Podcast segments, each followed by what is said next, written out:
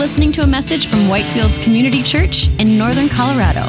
For more information and audio content, visit us at whitefieldschurch.com.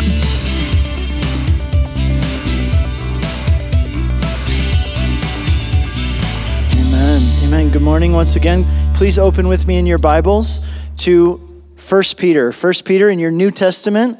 Look for, you know, the big book Hebrews in your New Testament, then go two books to the right. So you're going Hebrews, James, First Peter, Hebrews, James, First Peter. And what we've been doing for the last several weeks is one thing we really like to do here at Whitefields is we like to go through books of the Bible consecutively. So we'll go verse by verse through entire books of the Bible.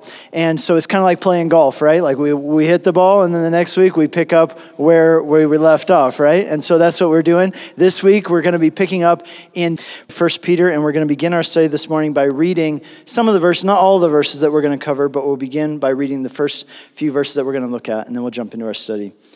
1 Peter chapter 3, beginning in verse 18. For Christ also suffered once for sins, the righteous for the unrighteous, that he might bring us to God, being put to death in the flesh, but made alive in the Spirit, in which he went and proclaimed to the spirits in prison, because they formerly did not obey, when God's patience waited in the days of Noah, while the ark was being prepared, in which a few, that is, eight persons, were brought safely through water.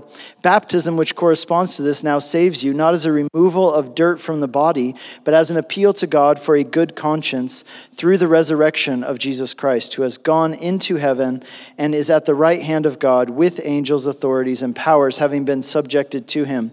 Since therefore Christ suffered in the flesh, arm yourselves with the same way of thinking, for whoever has suffered in the flesh has ceased from sin, so as to live for the rest of the time in the flesh, no longer for human passions, but for the will of God. This is God's word. Let's pray. Lord, we thank you for your word. And as we read it this morning, as we consider it, Lord, we come to you with open hearts and open minds, asking you to speak to us, asking you to guide us and direct us into your will for our lives. Lord, we know that there are things that you want to speak to us through this passage, that you want to uh, speak into our lives. And Lord, we want to be receptive to your word. So we pray, Lord, that we would be receptive, that you would speak, that we would hear it, and we would put it into practice in our lives, and you would do your transforming work in us as we consider your word this morning. In Jesus' name, amen. So, have you ever been in a situation that wasn't very much fun? I'm sure all of us have, right? Maybe you were in a job that was uh, that you hated, or maybe you were, uh, you know, in a toxic work environment that you just wanted to get out of, or maybe it was a living situation that you were in that was awful, right? And you didn't like it, and it was awkward or uncomfortable. And our tendency, whenever we're in a situation that's uncomfortable or that we don't enjoy, is of course that we want to get out of that situation. You know, I was thinking about myself this this week, like what are some situations I've been in that have been absolutely awkward and horrible, and I think, well, what did I do? I, I got out of them. But the thing is this Peter wrote this letter to people who were living in the Roman Empire as Christians, and they were experiencing very difficult circumstances in the Roman Empire at this time. This was the time of the great persecution at the time of Caesar Nero. To be a Christian at this time was incredibly dangerous, incredibly difficult. It would mean that people might break into your house and plunder your house, drag off your family, drag you off. It might meant, uh, you know, torture, even death many times. And for these people, there were only two ways to get out of this difficult situation and circumstance. Two ways. One is to stop being a Christian, and the other one was to die. So you could either stop being Christian or die. That's the only way out of this situation. So Peter's writing to people in this difficult situation that they really can't get out of without denying Jesus or dying, right? And he, and he wants to write them for a couple reasons. One reason is to say, hey, don't try to get out of this by giving up on Jesus, right? Don't give up on Jesus in the midst of this. He writes and says, hey, look, guys, think about this.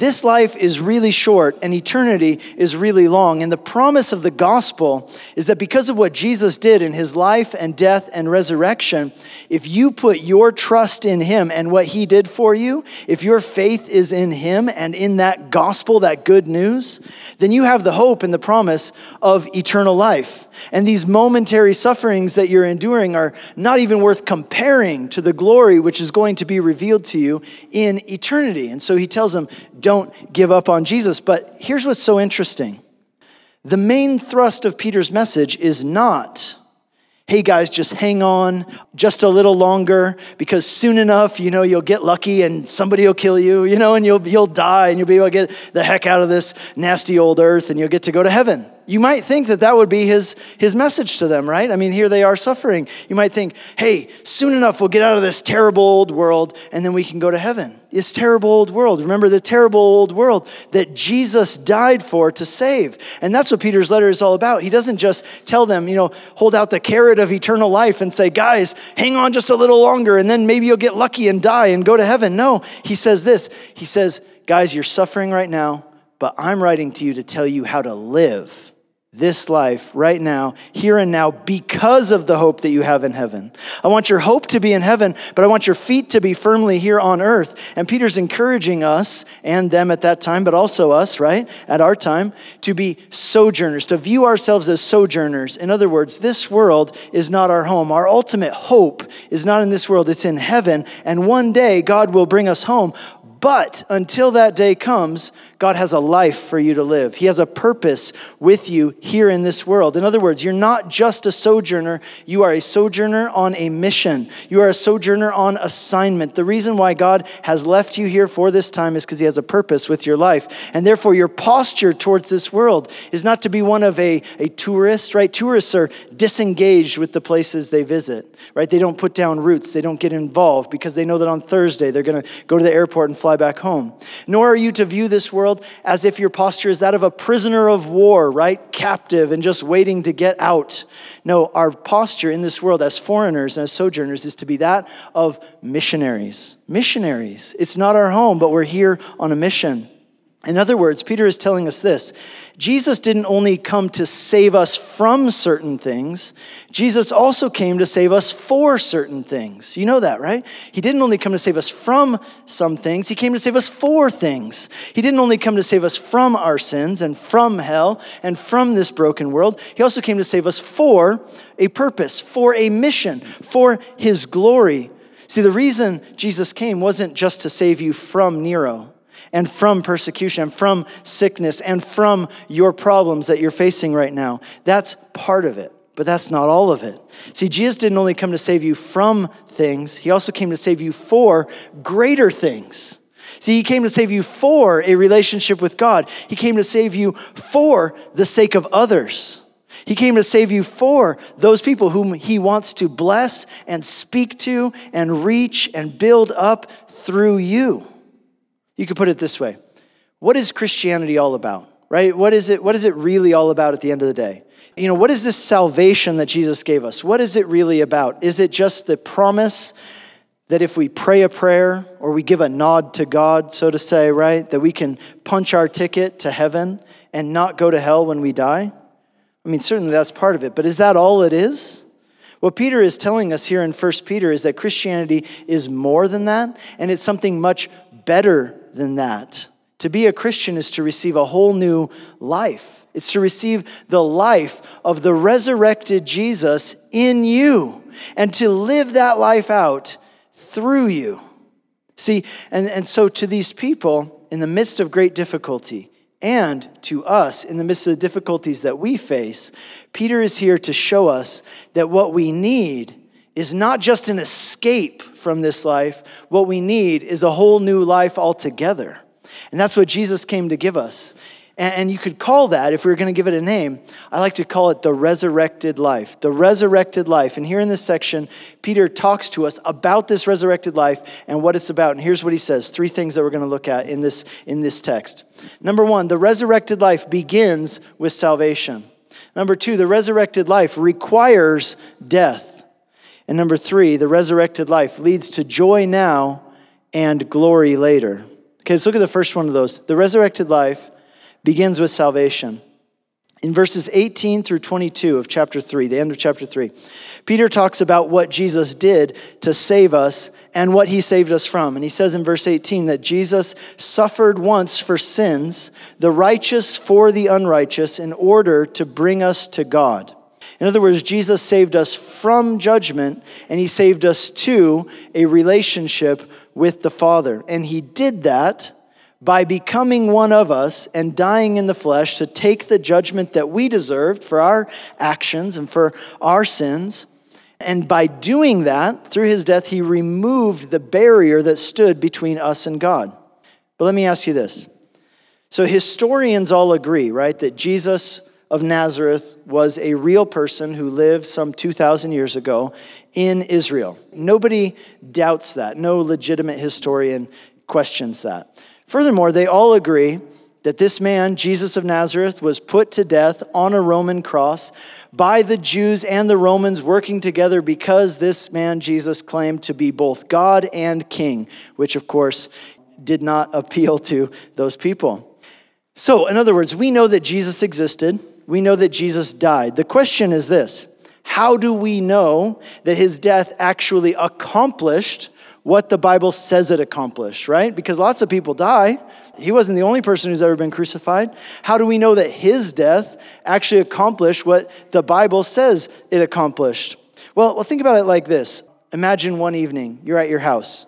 One of your friends comes over to visit you and see you at your house or your apartment. They knock on the door, you let them in. But inside your house or your apartment, it's completely dark inside. There's no lights on. And your friend asks you, hey, why don't you turn on the lights? And you say, Well, because the electric company shut off my electricity because I haven't been paying my bill, right? Like I, I can't afford it. And then, you know, I didn't pay it for a couple months and I got all these fees and fines and stuff. And I, I racked up all this interest on it. So I, I don't think I'm ever going to be able to pay this thing off. And so your friend says to you, well, hang on a second. I'm going to go down right now to the office, the electric company office, and I'm going to find out how much you owe. And I'm going to see, I don't know, you know, how much it is. I don't know if I can afford it, but if I can, then I'm going to pay off your debt. And so your friend disappears, and about half an hour later, your lights come on.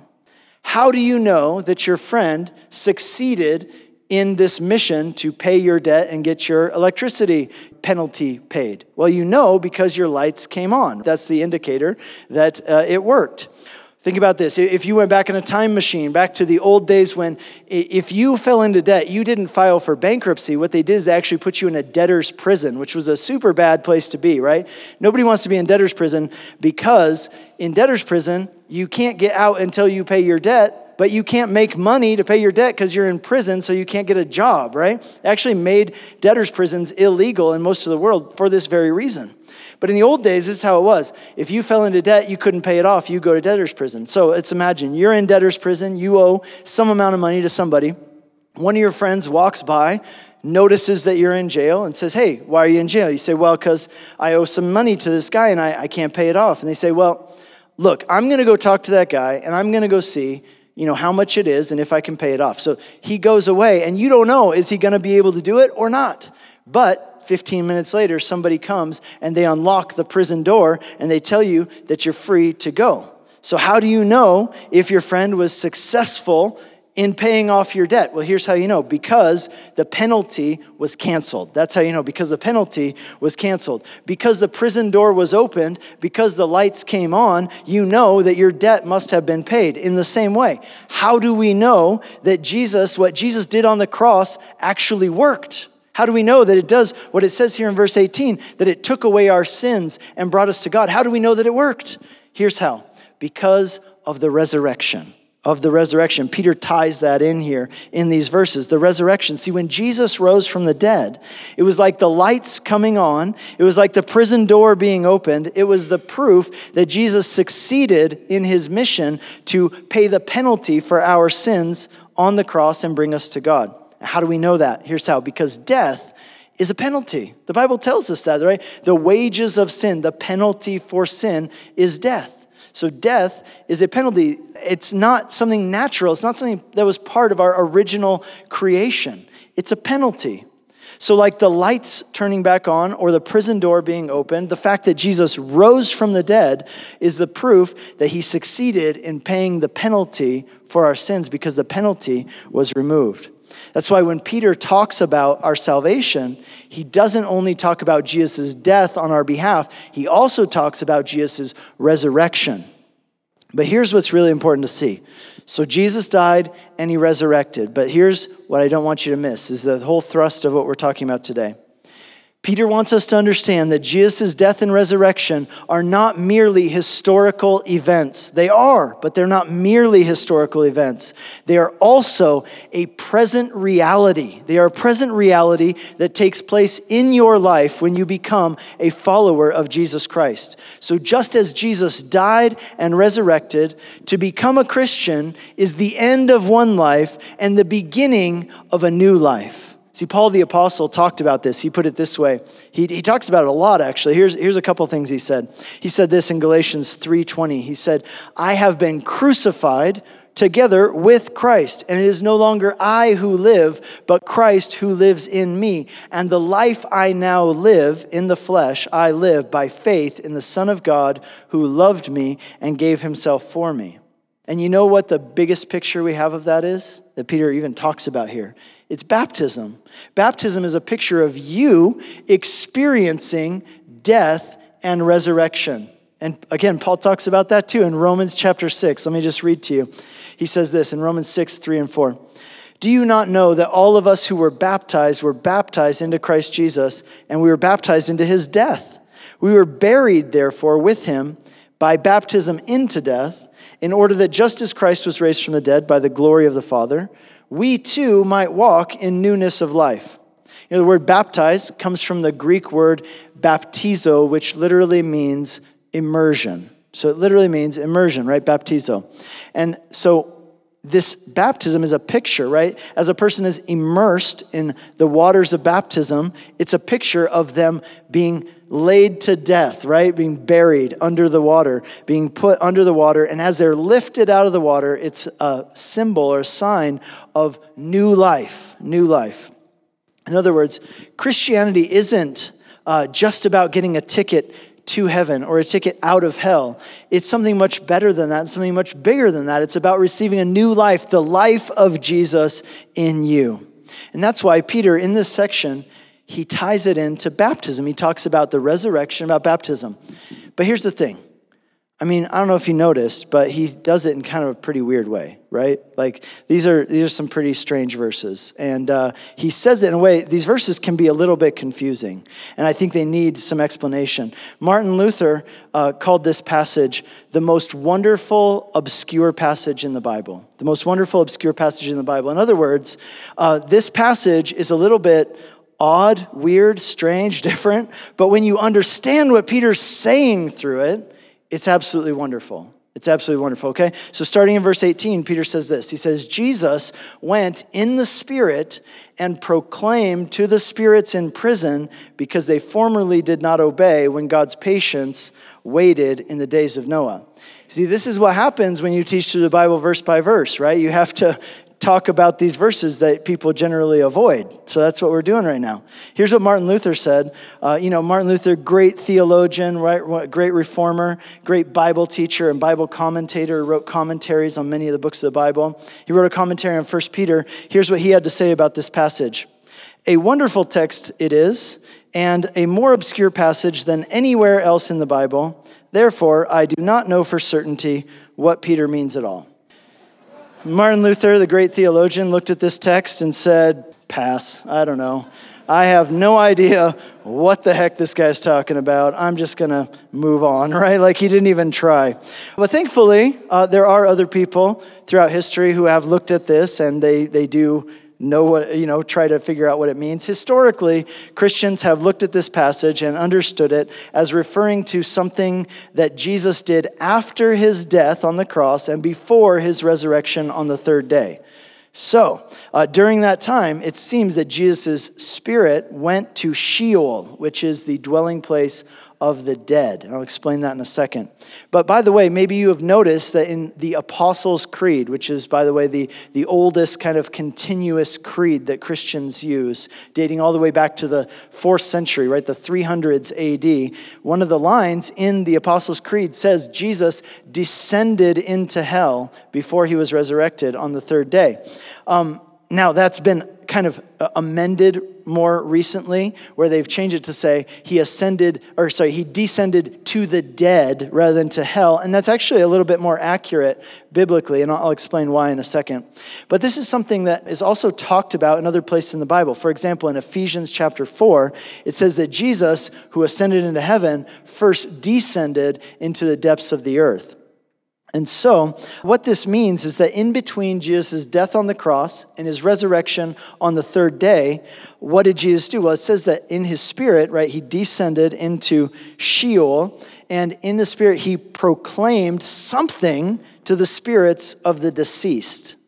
So, what, what was it that he proclaimed? Well, First, before we answer that, take a look at another verse in this same passage, which is why I tried to group these verses together. So look down with me to chapter 4, verse 6. Chapter 4, verse 6, which says this This is why the gospel was preached even to those who are dead, that though judged in the flesh the way people are, they might live in the spirit the way God does. Okay, so what is that about? Well, there's a helpful little story in Luke chapter 16 that Jesus tells us. It's the story of the rich man and Lazarus. Rich man and Lazarus. Check it out. The story, unlike some of the Jesus' other stories, this story doesn't seem to be a parable. It actually seems to be a story about two actual people who lived and died. And Jesus is kind of giving us the behind the scenes look, right? Like God's view, stuff only God knows behind the scenes about what happened with these people when they died. So it says that both men's souls went to Sheol. Now, Sheol is the dwelling place of the dead, it's where spirits go to wait. And I'll explain that in a second. But Sheol is a place, basically, understand this it's the place where all people's spirits went when they died. So, Sheol, for example, in the Psalms, David talks about how when he dies, his spirit will go to Sheol.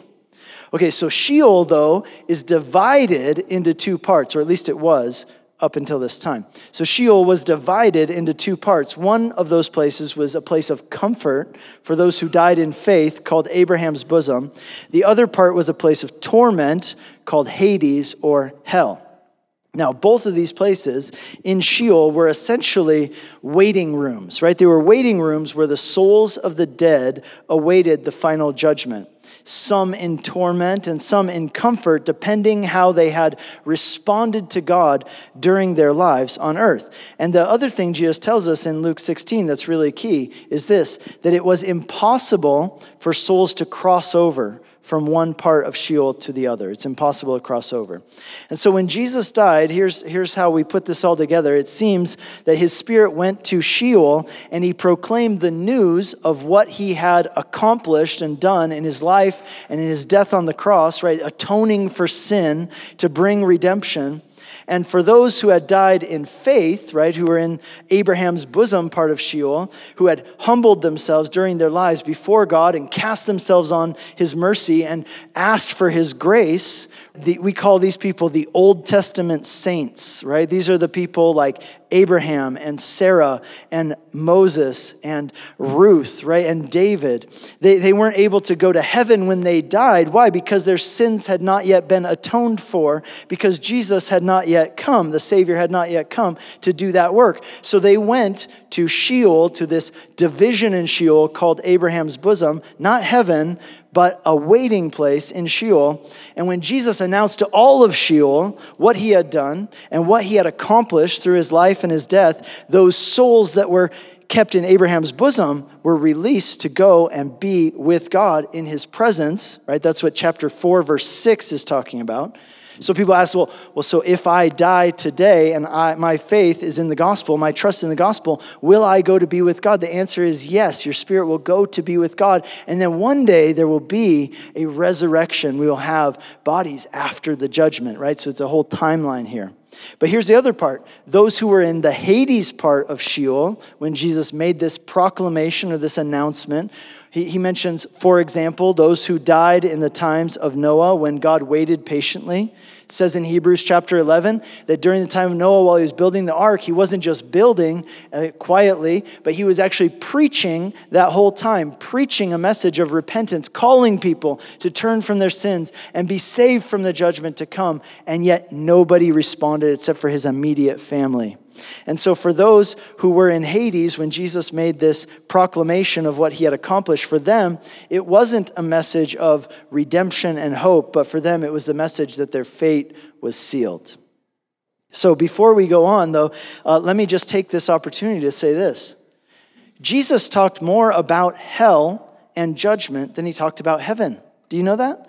Why? Well, because it was Jesus was a angry guy who wanted to threaten people and make them feel bad? Absolutely not. Just the opposite. It was because Jesus cared. It was, it was not a threat, it was a heartfelt plea. I set before you life and death. Choose life. Right? Heaven and hell are real places. Don't go to hell. Right? Go to heaven. I want you to receive this grace. This heartfelt plea. You see him looking over the city of Jerusalem and weeping right? Why? Because he cares, he loves. And that's why he talks about this. He says, don't mess around with this. Life and death are in the balances. Choose life. And guys, I know I just told you about Sean, right?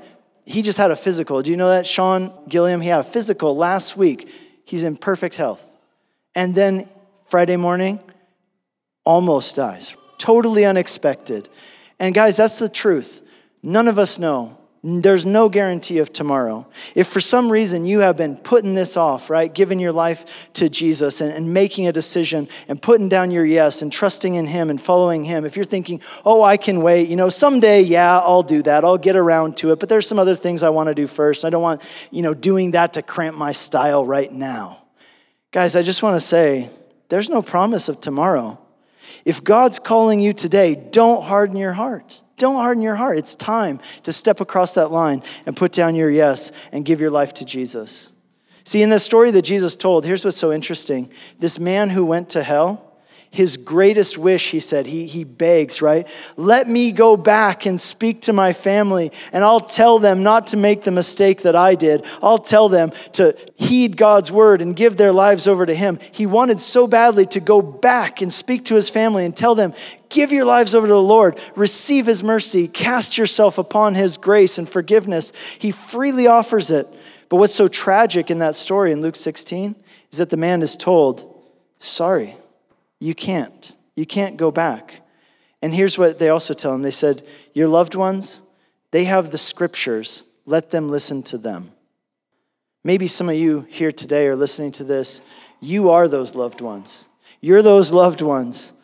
And in that story, and I just want to tell you this you have the scriptures. Will you listen to them? Will you listen to them? Others of you, right? This story about the reality of eternity and heaven and hell and the finality of it all, you know what it needs to do? It needs to motivate you to all the more to go out and carry that message of the good news of Jesus Christ to the nations, the love of God, the grace of God. You're a sojourner in this world, but you are a sojourner on a mission. And the souls of those who have passed away, think about this. Think about that story. The souls of those who have passed away, they are hoping desperately that you will engage in the mission of God rather than be passive about it. They are hoping that you will be the one to go and speak to their loved ones. See, why does Peter bring up the people from the time of Noah specifically? I mean, lots of people have, you know, disobeyed God and stuff. Why bring up these people in particular? Here's why because what he really wants to talk about is the flood. In a way, this whole thing about preaching to those who those deceased souls is kind of an aside. What he really wants to talk about is the flood. Look at how he starts in verse 20. He starts halfway through the verse. He says, Eight people were saved through water in the time of the flood. And then he says, Baptism, which corresponds to this, now saves you, not as a removal of dirt from the body, but as an appeal to God for a good conscience through the resurrection of Christ. Okay, so he's saying that the flood in the time of Noah is a picture of what baptism symbolizes. Now, think about it, it makes sense. The, the waters of the flood washed away sin and wickedness, and they brought about a new world and a fresh start. So they washed away sin and wickedness and brought about a new world and a fresh start. Isn't that what baptism is? Isn't that what it symbolizes? How through Jesus, God has washed away our sins and brought about a fresh start before God? Some people also wonder if here Peter is teaching that baptism is what saves you, right? The act of baptism, the actual water being applied to your skin. And that's clearly not what he's saying. Look at if you look at verse 21, you'll see that that's that's not what he's saying even in the context of this verse. Peter says, it's not the physical action of being baptized which accomplishes this. It's what he calls the appeal to God. In other words, it's what takes place inside your heart and inside your mind as you turn to God and receive His grace. And baptism is a picture of that.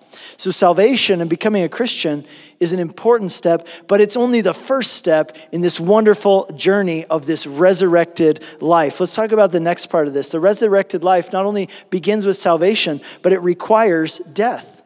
Look at uh, chapter 1, verse 4 says this Peter says, Since therefore Christ suffered in the flesh, Arm yourselves with the same way of thinking, for whoever has suffered in the flesh has ceased from sin so as to live the rest of their life, uh, the rest of their time in the flesh, no longer for human passions, but for the will of God. In, in order for resurrection to happen, there has to be a death, right? Without a death, there's no resurrection. And here's what's so interesting though this death isn't just a one time thing. It's actually a continual, ongoing experience of putting to death. You know, you think about like squashing bugs, right? Like putting to death those things in our lives which would tear us down and poison our souls, and not to mention other people around us. In Romans chapter 6, Paul goes on, we read part of it earlier, he goes on to say this. We know that our old self was crucified with him, with Jesus, in order that the body of sin might be brought to nothing so that we would no longer be enslaved to sin. For one who has died has been set free from sin. So, since uh, we have died with Christ, we are free from our old master, from sin and from the passions of our body and flesh. And now we're free to live for a new purpose. The purpose is to do the will of God. That's our new North Star. We ask ourselves the question what would God want me to do in this situation? So this week, you know, I was at the church office when we were having our youth Bible study, and you know, I, I, overheard some of what they were talking about, and they were studying the Gospel of John, and particularly they were looking at this passage in which Jesus raised this guy named Lazarus from the dead. And there's this part in that passage where after Jesus raises Lazarus from the dead, he says this interesting thing. He tells Lazarus to go and take off his grave clothes right? Here's Lazarus, you know, looking like a mummy, I suppose, like on Halloween, right? He comes walking out and he's wearing these grave clothes. It makes sense to wear grave clothes if you're dead, but not if you're not dead, right? And so you're alive. So don't act like you're dead anymore, okay? You don't keep looking and acting like somebody who's dead. And for us, we have received new life in Christ. And here's what we need to do we need to take off our grave clothes. We need to stop looking and acting like people who are dead because we're not anymore. Look, in his letter to the Colossians, Paul talks about this. He uses this metaphor of taking off and putting on, like your clothing, right? Taking off and putting on. And here's what he says Take off these things. And he says, Put to death Squash these bugs, right? The things in you like immorality, impurity, passion, evil desire, covetousness. Squash those bugs, right? They're no longer having control over you. You don't need them multiplying in your life and taking over. Take those things off, like Lazarus takes off his grave clothes since he's not dead anymore. And instead, put on other things. He says, put on as God's chosen ones, compassionate hearts, kindness, humility, meekness, and patience. That's what Peter's saying here. The resurrected life requires death, not just a one time death, but a continual putting to death of the things which belong to the old way of life. And he says in verse 3 You've lived long enough doing these things, right? The things that pagans do sensuality, passions, drunkenness, orgies, drinking parties, lawless idolatry. He says in verse 4 Stop, if, you, if you stop doing these things, you know what's going to happen? People are going to think you're weird. They're going to think that you're prudish or that you maybe you, you, you know, have your nose in the air because you're not doing the things that they used to do. But he says, hey, look, you're not living for their approval anyway, are you?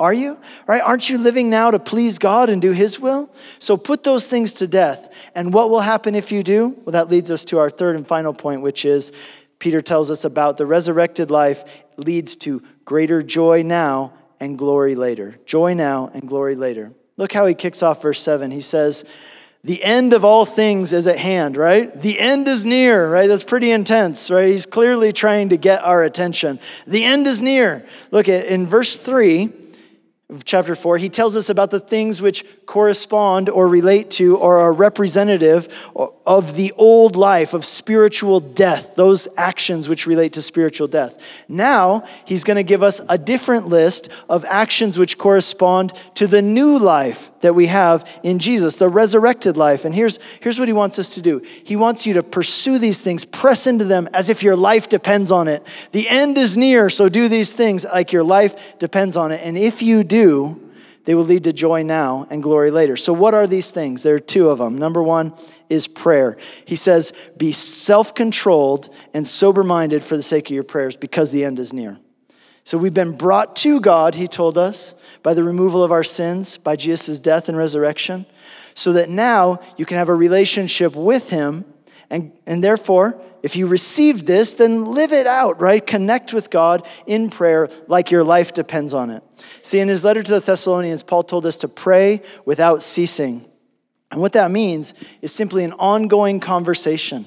Right? How many of you have like ongoing conversations with people that you text them throughout the day? Right? Like I have an ongoing conversation with my wife, Rosemary. We just text each other throughout the day. And because it's an ongoing conversation, right? There's never like a big sign off. This is Nick signing off. Sincerely yours. I will talk to you tomorrow promptly at 7 a.m. for our, you know, scheduled time of 15 minutes of you know, time together. Goodbye for now, right? Like signing off. And that's not how we do it because I know that I'm going to talk to her again in like seven minutes. So we're encouraged to have this same kind of conversation with God, this ongoing conversation. The last thought before you go to sleep, the first thought before you awake, uh, ongoing throughout the day.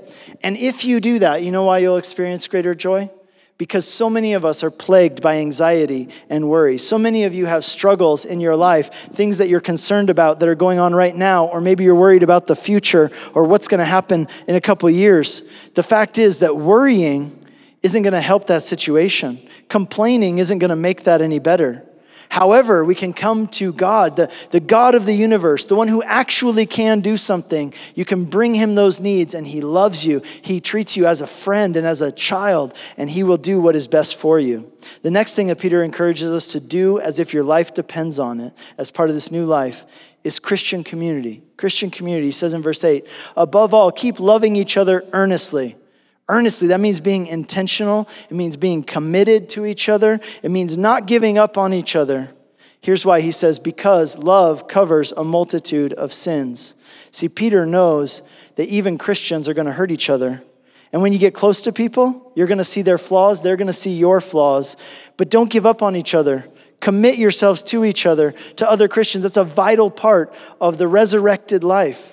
See, we really believe that here. That's why we always tell you all the time, maybe too much, we want everybody in our church to join a group. You know why? Because we want you to grow, and we fully believe that you will not grow and become the person God wants you to be without committed Christian community, without people knowing you and encouraging you and praying for you. And that's what happens in groups. So he says this He says, Love covers over a multitude of sins. There's a time in speaking of Noah, right, in his life where he, after the flood, he got drunk and he passed out naked. And one of his sons saw him drunk and naked, and he went and told a bunch of people, Hey guys, look, dad's naked. This is hilarious. Everybody come check it out. Look, dad got drunk. He passed out naked. Let's all look. And, and he said, Come on, gather around, guys. But Noah's other two sons, they said, No. We're not going to do that. And so, what they did is they took a blanket and they held it between them and they walked in backwards so as not even to look on Noah's nakedness and shame. And they covered up their father to protect his reputation, to protect his dignity.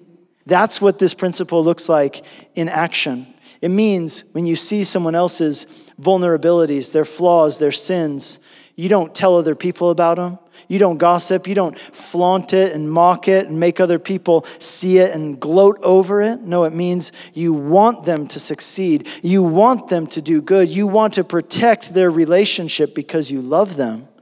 Or so you want to protect their reputation because you love them. Now, this can be abused, can't it? Like, imagine an abusive husband telling his wife, Hey, love covers over a multitude of sins, so don't call the cops on me right? Now, that's certainly not what we're talking about here. There are times when the loving thing to do is actually to expose someone's sin and let them face the music for what they've done. But what Peter's talking about here is in Christian community, it's a willingness to forgive others, to overlook offenses and flaws, to not just throw up your hands and give up on people when they don't meet your expectations or if they offend you. Notice what he says in verse 9 show hospitality without grumbling. If you show hospitality, people will give you a reason to grumble, right? That's just the facts. In verse 10, he says this As each has received a gift, use it to serve one another as good stewards of God's manifold grace. Whoever speaks, speak as one speaking the words of God. Whoever serves, as one serving by the strength that God supplies. So, Christian community is about serving. You know, here at Whitefields, we tell you we want everybody to join a group, but we also want everybody to join a team. That's how we do things here. Join a group and join a team because we believe, really, that using your gifts and talents that God has given you is essential in order for you to grow as a disciple of Jesus. And look what it says in verse 10 that using the gifts that God has given you is stewardship, right? What's a steward? A steward is someone who has been entrusted with something that's not theirs. And they've been entrusted for it with it, not just to enjoy it for their own purposes, but to use it for the master's purposes. Is this worth asking yourself? What has God given you? Has He given you a talent? Has He given you a home? Has He given you a truck? Right? Has He given you a mind? How about free time? How about financial resources? What has God given you? And view yourself as a steward of those things. You've been entrusted with those things from God to use them for His purposes. So, as you live out this resurrected life, what will happen is greater joy now and glory later. Throughout this letter, Peter's been reminding us that Jesus' sufferings were not in vain, that Jesus' sufferings resulted in glory. And the fact is that as the life of Jesus is in us, as we live out this resurrected life, his life in us, we get to experience that same dynamic as well. That's what Peter wants us to know. That just as his sufferings were not in vain, in Christ, your sufferings will not be in vain. And we're going to talk about that more next week. But here's the truth the good news is, Peter tells us in verse 11, that the strength and the power to do these things, to put to death the old ways, to live in the new ways, is supplied by God. He's the one who saves you. He's the one who comes into your life and supplies you with the strength to do what he calls you to do. It's his work from beginning to end. So, what's your part? Your part is to step out in faith and in obedience. It's to say yes to him and then act, right? In faith and obedience. And when you do, he will meet you in that place with the strength that you need to do the thing he's calling you to do. So, I want to encourage you to do that this week. Step out in faith and obedience put to death the old ways, and live out this resurrected life by the power that He supplies. Lord, we thank you for your power. We thank you, Lord, for the power that you supply. And thank you, Lord, for this new life that we get to live in you.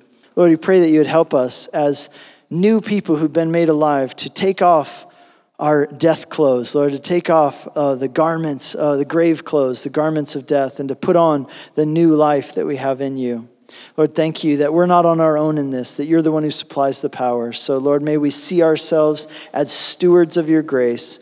Lord, may we bless others as you've blessed us. Lord, would you empower us to do that this week by your life in us? We pray in Jesus' name. Amen. You've been listening to a message from Whitefields Community Church in Northern Colorado. For more information and audio content, visit us at whitefieldschurch.com.